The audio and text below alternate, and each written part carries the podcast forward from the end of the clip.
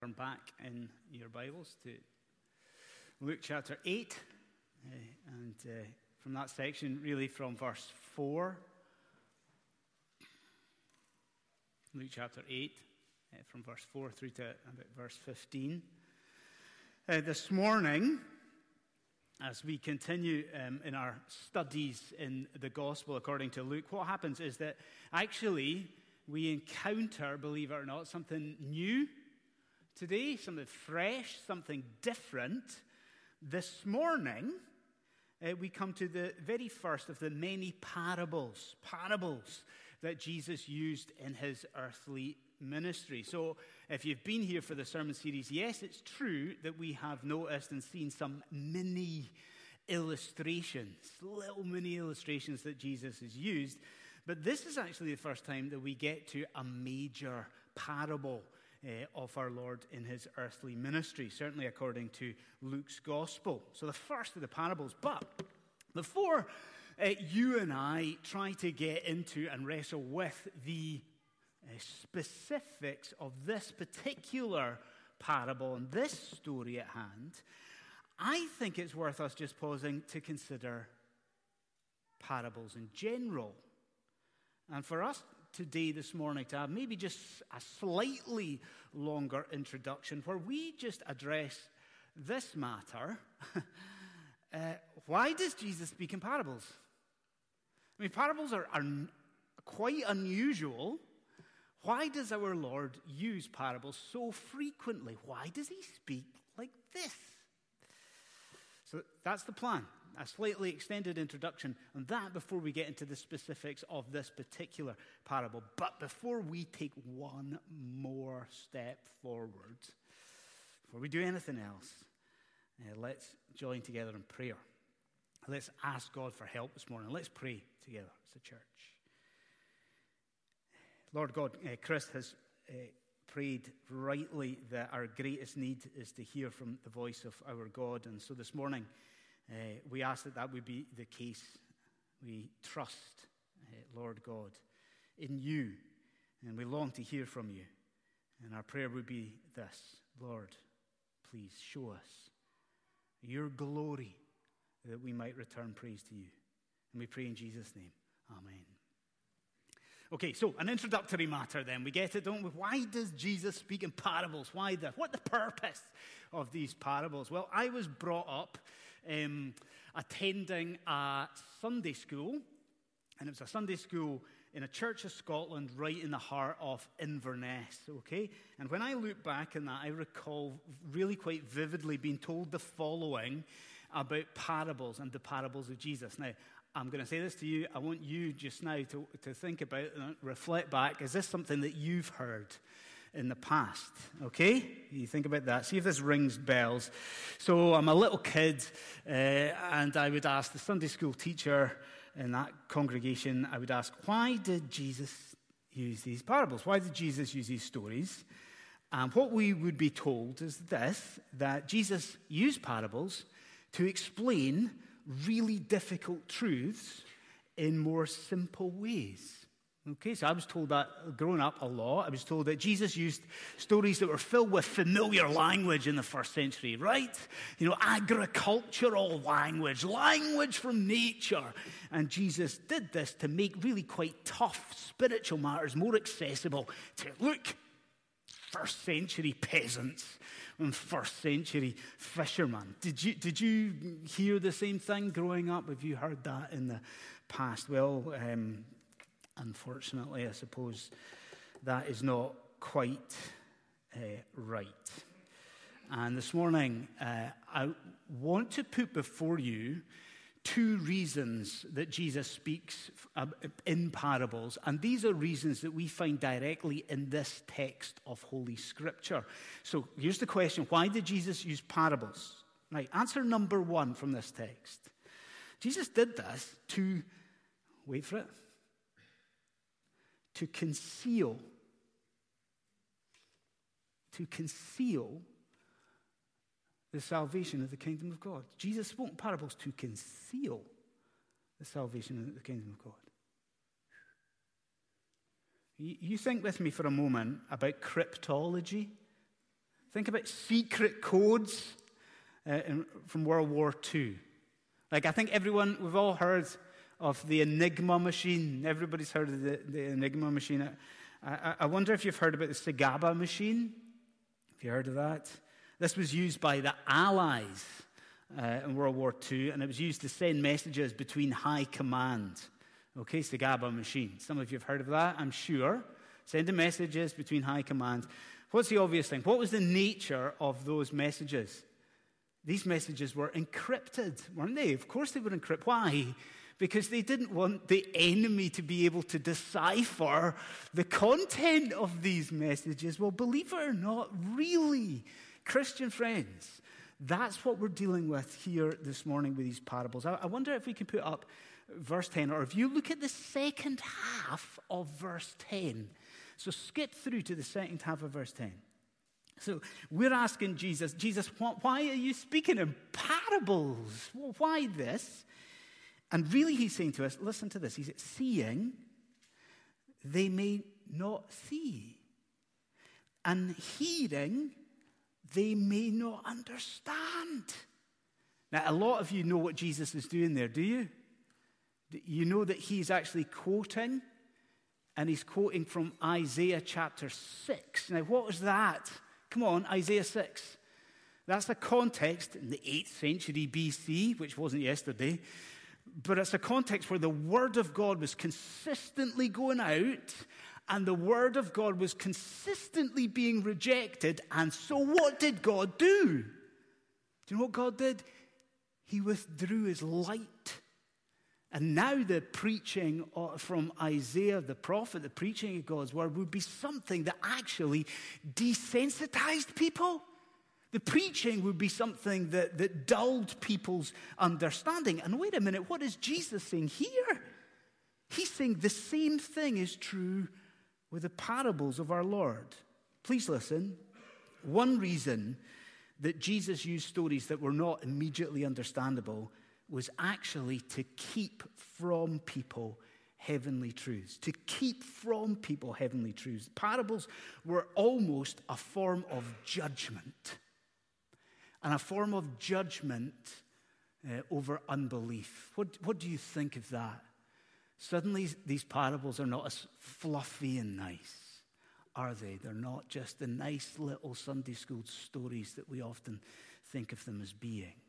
So, number one, why, why, why does Jesus speak in parables? To conceal the salvation of the kingdom of God. There, there's number one. Number two, the second of the two reasons.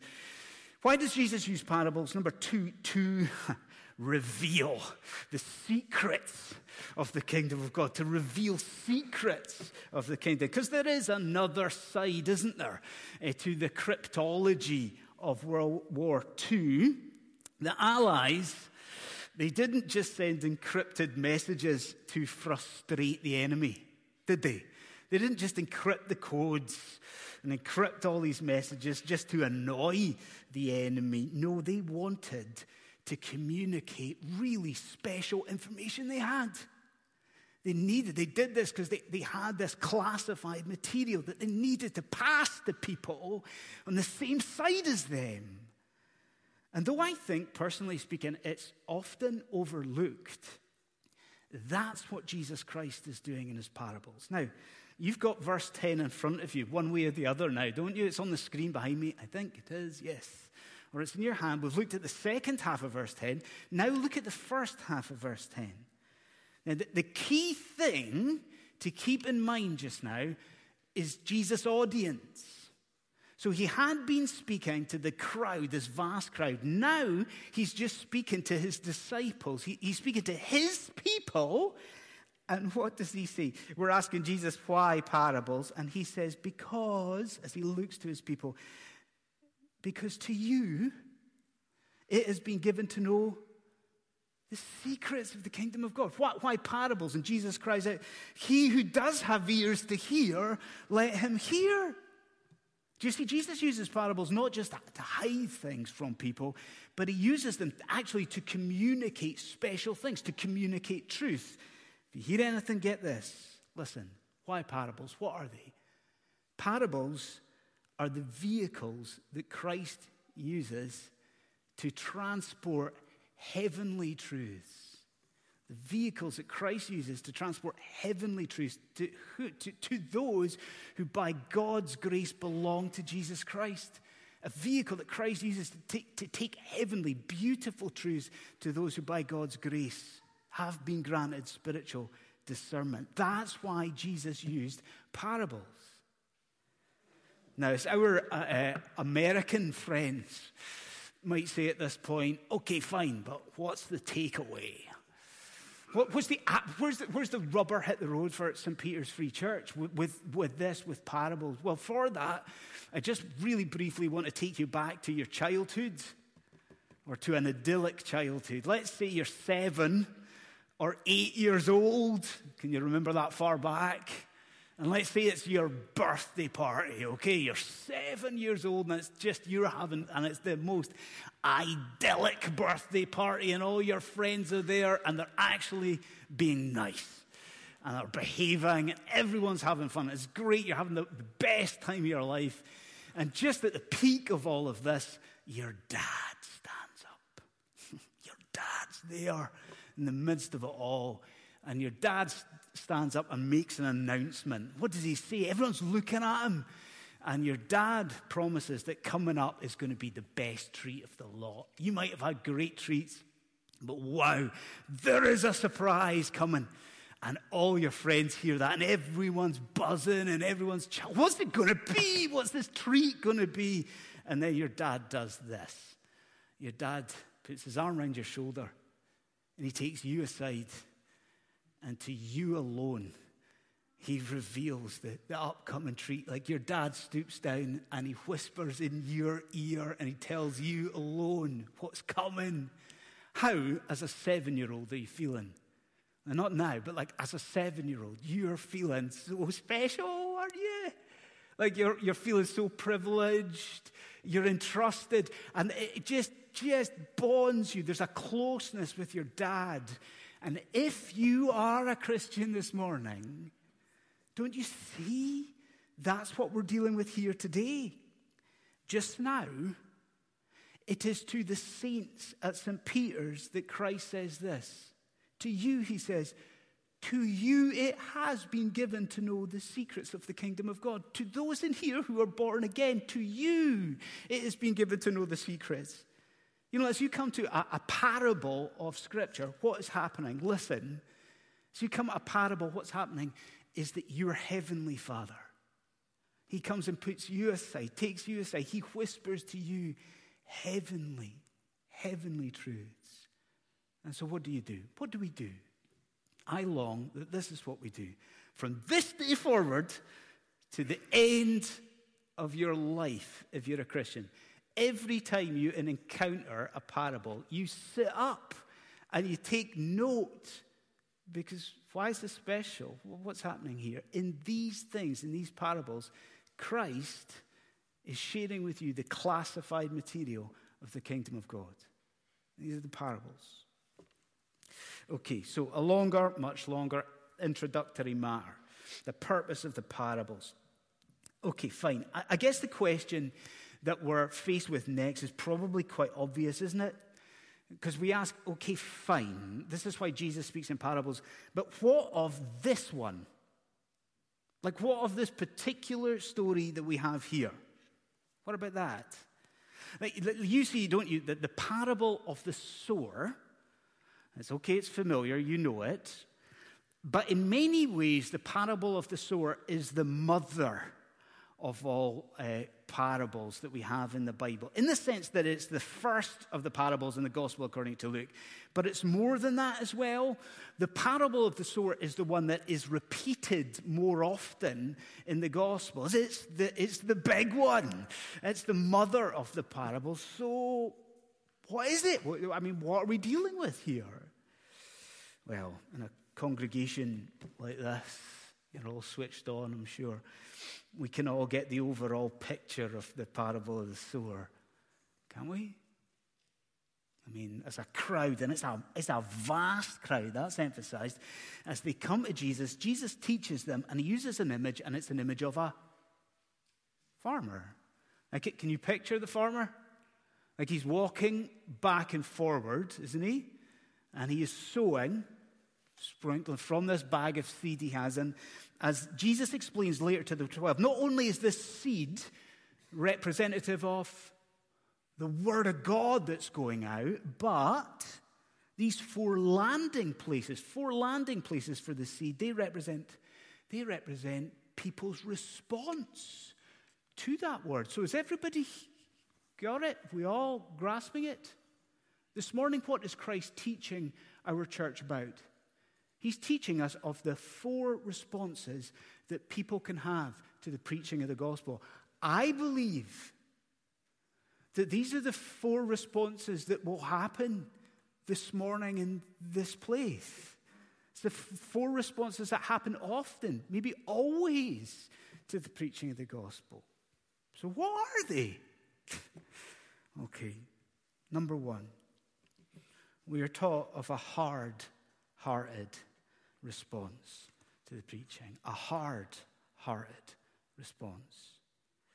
So if you're if you've got your driving license, some of you do, most of you do. If you're if you're driving around Tayside, this is not something that you are going to encounter. It's not something you're going to see. And if you're driving around Angus or a bit further afield again, it's not something that you encounter. But in the ancient world, if you were moving about the ancient world and if you looked into the fields, what you would see would be obvious pathways that dissected the land. We don't have that sort of thing so much now because of all the technology and all the machinery we have. But if you looked into the land and looked into the fields in, in the ancient world, you would see clear footpaths of solid, impacted earth. Now, if you're on the ball, you see that Jesus mentions these as the first landing place for the seed. But what happens to the seed as a result of that? Did you pick up on it? What happens? You notice, yes, the seed, it sits on top of the impacted earth. So the seed doesn't get into the soil. The seed does not germinate, it sits on the top of this impacted earth. But what's the result? Do you notice that the seed is therefore left exposed and exposed to birds? Jesus speaks of these birds that, that swoop in and they, they grab this seed and they carry it off. Now, I think I'm grateful to Jesus because I think, as an image, that is a very straightforward image. You can see the birds sweeping in. We get it. That's fine. But do you get the lesson? Now, do you see what we're being taught about here? Like, I, I think, yes, we're introduced to a spiritual reality that we are so familiar with. It's the reality, isn't it, that as the words of the gospel goes out time and time again, very often it is met by the hardest of hearts. That's surely part of it, isn't it? Like it's, it's a reality that we're familiar with. It's a reality that, like, honestly, people can sit under gospel ministry, and it can be a variety of different ministers, and they can sit under gospel ministry for decades. And they can really, they can sit under gospel ministry from the day they were born till the day they die. And for some people, they remain entirely unaffected. That impacted path, that soil, yeah, that's here. Our Lord is speaking to us about that. But is there not something here for us that is even more sinister? Like, do you see verse 12? Come on, please look at it. Now, I, I just ask you, St. Peter's, who is represented by those birds? The sweeping in to steal this away. Hey, do you think about it? Do you see? Jesus speaks to us about the devil. I wonder if that is something you would consider this morning. I wonder if it's something you have considered in the past. I, I, I think it's something that we need to wake up to at St. Peter's, honestly. We are being taught by the Lord Jesus that the evil one really is active every time the word of God is preached. Have you thought about that? Have you, how did you come to church this morning? What was, the, what was your thought process? Did you realize you were coming into a, a true and proper spiritual battle? That as the word goes out, Sunday morning by Sunday morning, Sunday evening by Sunday evening, what's happening spiritually? But Satan and his accomplices, his minions, Satan is active. To do what, Christian friend? Like the devil is active to try and distract people and to try and build up bitterness in people and to try and actually remove, withdraw people, lest they hear from God and, believe and return to Him, worship, something that Satan hates. And, and, and I want to suggest that this is something that should drive you immediately to pray and, and to pray for yourself and to your family, but pray for, for the other people in, in, in this room. And in fact, if you'll allow it, let me suggest that the, the most elementary and basic practical response to this, I, I would urge you, I think I've mentioned it in the past, but I'd urge you again. Every time you're leaving your home, to come to church on a Sunday morning or Sunday evening, stop yourself momentarily, stop yourself and in that moment of leaving the house, pray and seek your household. Gather them around you.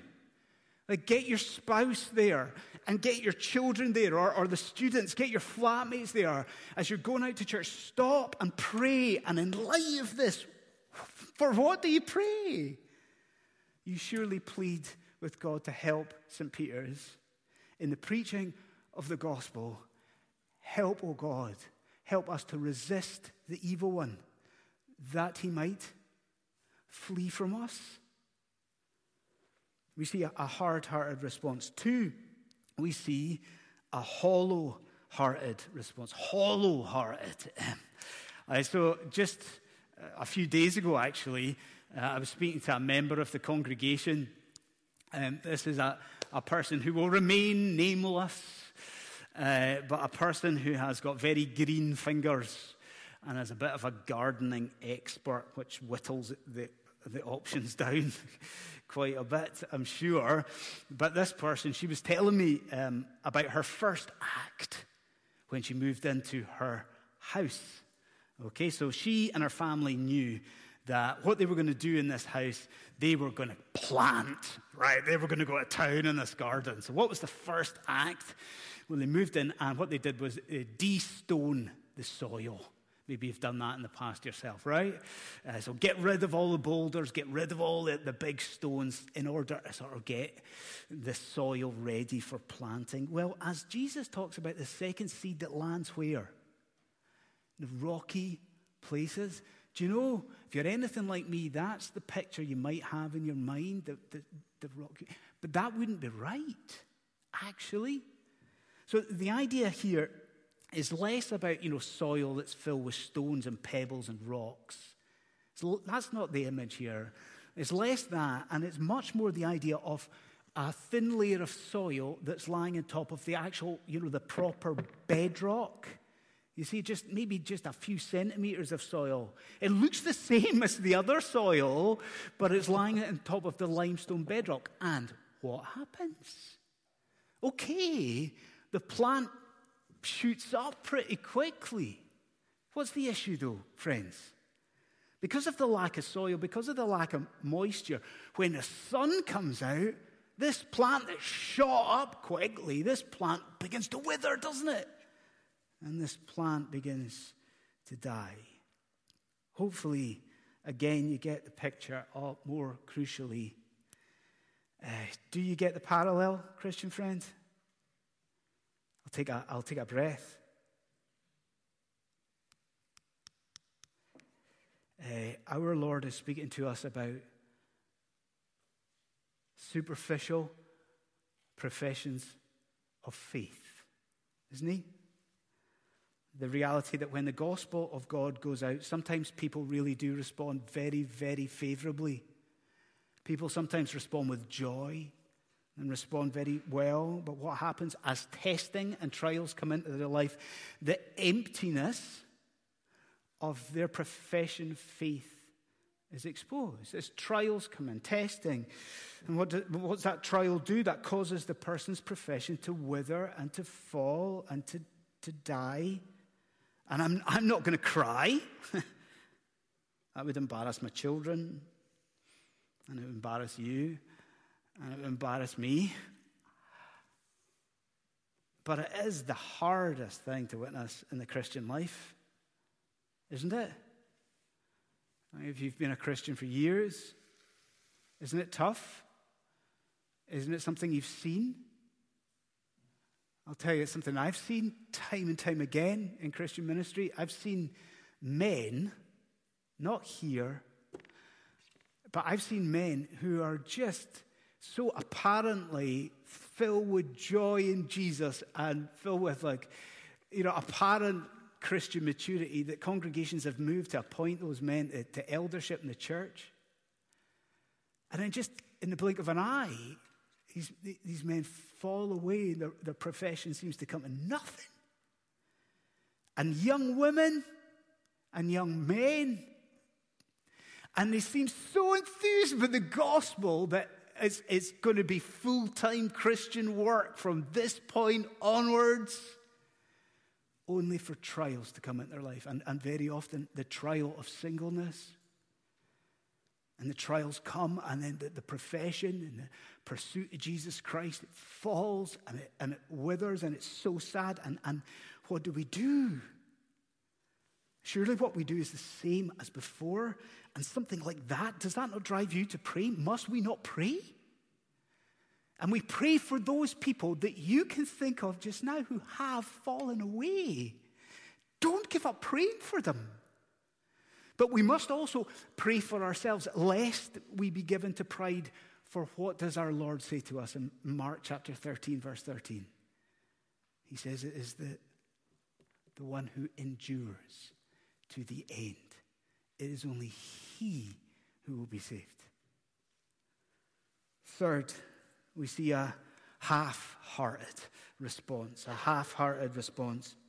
Um, if I was to mention to you um, the metaphor of a frog in boiling water, then I think most of the congregation know exactly. I don't really need to unpack that, what, what I'm talking about in that metaphor. It's quite a common illustration, don't you agree? Uh, for those who don't know, uh, it's great, but the, the idea is that if you place a frog into really, really hot water, the frog is going to bounce out pretty quickly out of that water. But if you place a frog into cold water and you gradually turn up that heat, the frog apparently haven't tried this. So but if you put the frog into cold water and you turn up the heat, then and you do it gradually, the frog does not apparently realize until it is too late. What, what's the metaphor? What's the idea? I suppose it is to make us aware of the danger of gradual threat and more subtle threats. Well, is that not what you come to next here? Because Jesus now speaks of a, a third seed that grows up amongst thorns that choke the plant. And yes, Jesus shows you that this represents the danger that, that cares and pleasures and riches pose to your reception of the gospel. That's true, but what strikes you if you look at verse 14? What strikes you? Can you skim read verse 14? I, I, I, it's, maybe, it's maybe ironically subtle, but these people who are choked by the cares and the riches of the pleasures of life, they are choked, and here's the phrase, as they go on their way. They're choked by these things as they go on their way. Do you see? It's the idea of a subtle danger to our reception of the good news. Like perhaps a person responds really well to start with. Perhaps there's this grand profession of faith in, in Jesus Christ. Things start out well, but as they go on, what happens? Other cares come in. And they begin to overshadow the Christian life. They begin to overshadow discipleship. And Jesus makes clear these can be good things, can't they? Like, what is it that could overshadow? It could be a career, couldn't it? A job, it could be house renovations. It could be nice things like holidays or spending time with family. All of these good things. But what happens? They begin to take number one priority in, in life. They begin to overshadow, they begin to choke spiritual life. And to mix metaphors, where does the person end up? The seed ends up in boiling water because of the gradual, subtle threat of these things. Friend, as you hear Jesus in verse 14 there, what strikes you? As I was reading it, I was laughing because it seems so pertinent to St. Peter's Free Church. I mean, if you can see, I think, if Jesus has to warn first century peasants about the dangers of materialism and the subtle dangers, first century fishermen, how much more as a congregation in 21st century Dundee, how much more do we not need to take note? And then the last, the fourth thing.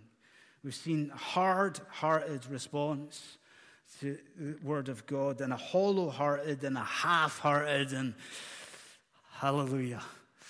Hallelujah. We come fourthly to a wholehearted response. And you can see why I'm saying hallelujah, can't you? I mean, there, is there not a sense of relief? I mean, there's a, a, lot of negative responses that Jesus has confronted us with to the preaching of, of the good news and the word of God going out. And, and so we're wiping our brow and we are very relieved that he ends with a positive response uh, to, the, to the word of God. Now, I guess, yeah, I guess we could linger on what Jesus says about how that word is ideally received. Now, I wonder if you noticed the language as Chris read it out. Ideally, Christ speaks about that word as it goes out being held fast. The ideal is your two hands grabbing this, and the language is grabbing it with a heart of patience and a good heart. So we, we could linger on that, but instead, I just want you to notice the yield. In fact, I want to call it, if we look at verse 8, I might be contradicted here and I might be wrong, but I want to call it a miraculous yield. Look at the numbers, look at, do the math. I think certain farmers of St. Peter's, they, they maybe can correct me if I've got this wrong later on. But there can't be that many crops that promise a hundredfold yield. Right? And look at it. This is what the Lord Jesus Christ is, is promising here for, in a good reception, a right reception of the gospel. And don't you agree that the picture that Jesus paints for us is absolutely is beautiful, isn't it? The preaching of the gospel is so embraced here that it produces a veritable orchard before us of spiritual fruit. Isn't that right? A hundredfold yield growing up this beautiful orchard, an abundance of love and joy and peace and patience and kindness and all this spiritual fruit with the word being received. It is beautiful, isn't it? Let me bring things to a close by doing something very, very straightforward and simple. Yes. Let me pose two questions for each of you in this room. Two questions with which we end.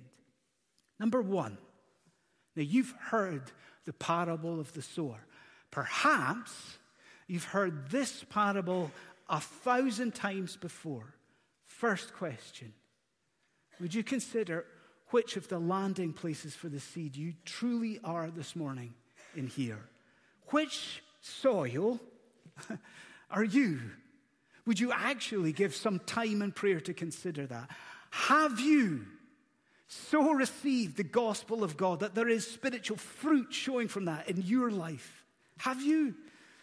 Are you hard hearted, hollow hearted, half hearted, or truly, by the grace of God, wholehearted? That's question one. Please consider that. And then question two why is this important? I wonder if you're maybe even asking that question yourself. Maybe you're new. Maybe you're joining us. Maybe you're just a student looking to meet other students. Maybe you're joining online. But maybe you're asking this morning, well, why is this theme so important that Jesus begins his parables with this? Of all the themes that Jesus could speak about and give us, like, why is this repeated? That why is the preaching of the gospel so important? Let me answer that.